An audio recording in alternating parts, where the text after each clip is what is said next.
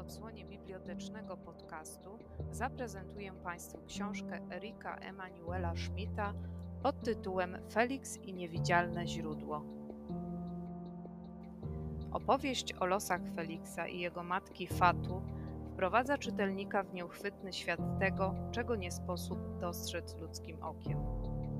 Autor w swojej książce podkreśla olbrzymią rolę, jaką pełni duchowość w życiu każdego człowieka. Jednostka pozbawiona wiary i życia wewnętrznego staje się wyjałowiona, tak jak stłumiona jest ziemia współczesnego pokrytego betonem miasta. Człowiek, niczym drzewo, potrzebuje kontaktu ze źródłem życiodajnej wody, bez której przetrwanie i rozwój nie jest możliwy. Powieść o Fatu i jej synu przedstawia proces poszukiwania właśnie tego źródła życia, sensu istnienia każdego człowieka. Młody bohater Felix, stając w obliczu choroby i cierpienia matki, musi dorosnąć i poszukać sposobu na jej uzdrowienie, a zarazem odnaleźć własną życiową drogę.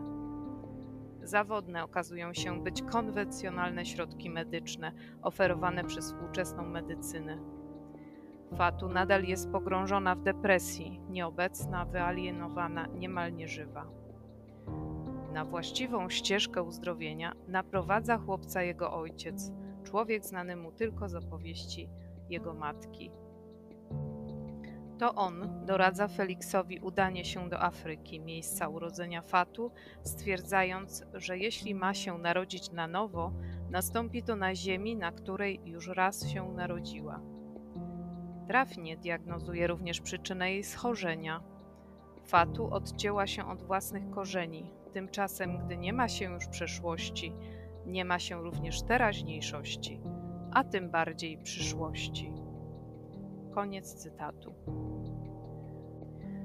Bohaterka zmuszona do emigracji osiedla się w Paryżu, gdzie wpada w wir życia, prowadząc własną kawiarnię, zapomina o tym, co najważniejsze o swych przodkach, duchowości, o kraju, w którym się wychowała. Dopiero podróż do Senegalu, odnalezienie rodzinnych stron i rzeki, nad którą spędzała dzieciństwo, staje się przełomem w walce o zdrowie kobiety.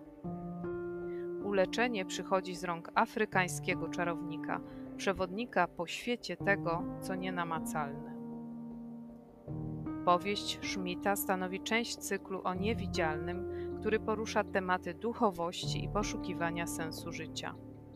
Otwiera go traktujące o buddyzmie opowiadanie Mila Repa, kolejne m.in. Pan Ibrahim i kwiaty Koranu, Oskar i Pani Róża czy Tajemnica Pani Ming nawiązują do innych wyznań konfucjanizmu, chrześcijaństwa czy judaizmu. Każdemu, kogo zafascynuje książka Felix i niewidzialne źródło, polecam lekturę innych wchodzących w skład cyklu opowiadań. Wszystkie znajdziecie Państwo w zbiorach Pedagogicznej Biblioteki Wojewódzkiej w Bielsku Białej.